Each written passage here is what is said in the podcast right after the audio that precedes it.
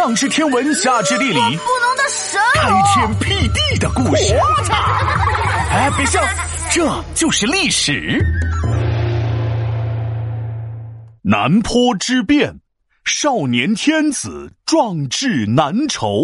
哼，气死我了！没事儿，总生什么气呀、啊？别人生气我不气，气出病来没人替。嘿嘿，不过话说，这一次你又是因为什么呀？今天我看我们小区选什么业委会呀、啊，什么什么长的，我说我要参选。隔壁的王奶奶居然说：“闹闹你呀，年纪小，这个事情做不好，不要在这儿开玩笑。我看你就是在胡闹。”嗯，气死我了！嗯、什么？你连选什么都没搞清楚就要参选？哎，我觉得王奶奶说的对，但是又不全对。年轻有年轻的好处，比如热血、有干劲儿、体力好。但年轻确实也有年轻的劣势，太年轻来管事儿，因为经验不足，肯定容易出现问题。不可能！别说当那个什么什么什么长了，我觉得就是当皇帝都行，反正我都当皇帝了，经验不足又能怎么样？反正大家都得听我的话呀。那可不一定。在元朝的时候，有个元英宗，年纪轻轻就登基当了皇帝。不过他想干点什么事儿都不太容易。什么意思啊？话说元世祖忽必烈驾崩之后，元朝的国事就像王小二过年一样，那是一年不如一年。他之后的皇帝大部分都平庸无能，除了那个少年天子元英宗。少年天子就是说他十几岁就当了皇帝。元英宗接管元朝这个庞大帝国的时候只有十七八岁。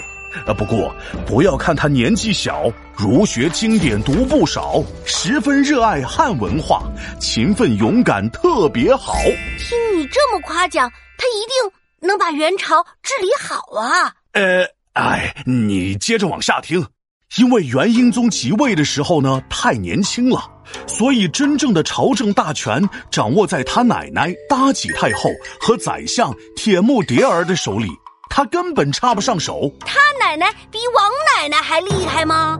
哎呦，王奶奶和妲己太后一比，那就是小巫见大巫，蚂蚁遇见猪。嘿嘿，当时老皇帝刚死了三天，妲己太后就把自己的亲信安插满了朝廷，而且还启用了之前被罢免了宰相之位的铁木迭儿。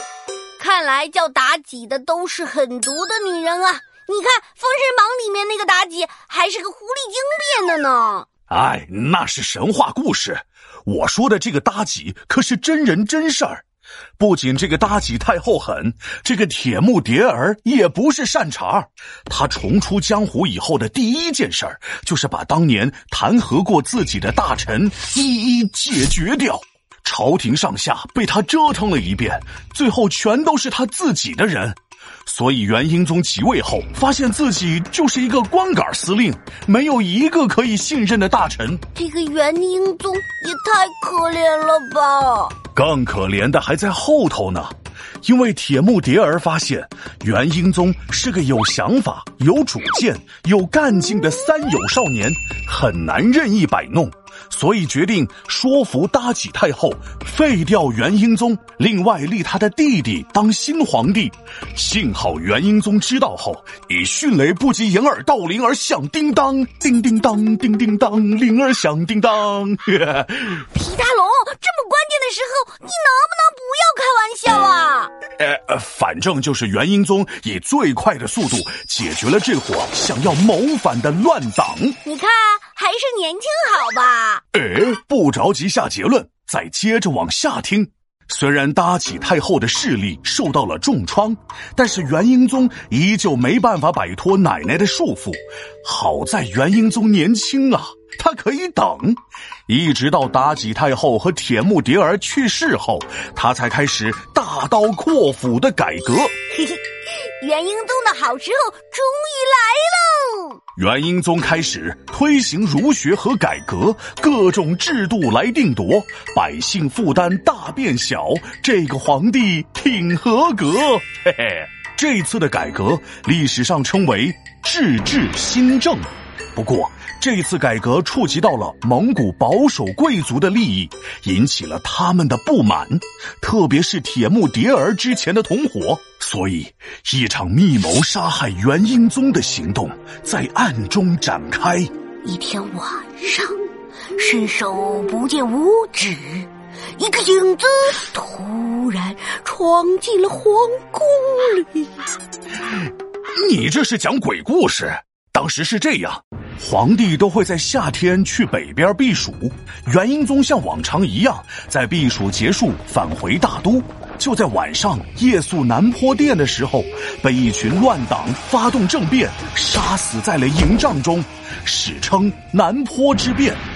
元英宗遇害时只有二十一岁，距离他推行新政还不到半年时间。这也太遗憾了。唉，遗憾的不仅是元英宗，更是元朝。打那儿之后，元朝便陷入了无休止的动荡之中。皮大龙敲黑板，历史原来这么简单。元英宗年纪小，勇气冲劲却不少，壮志未酬身先死，南坡遇害真伤心。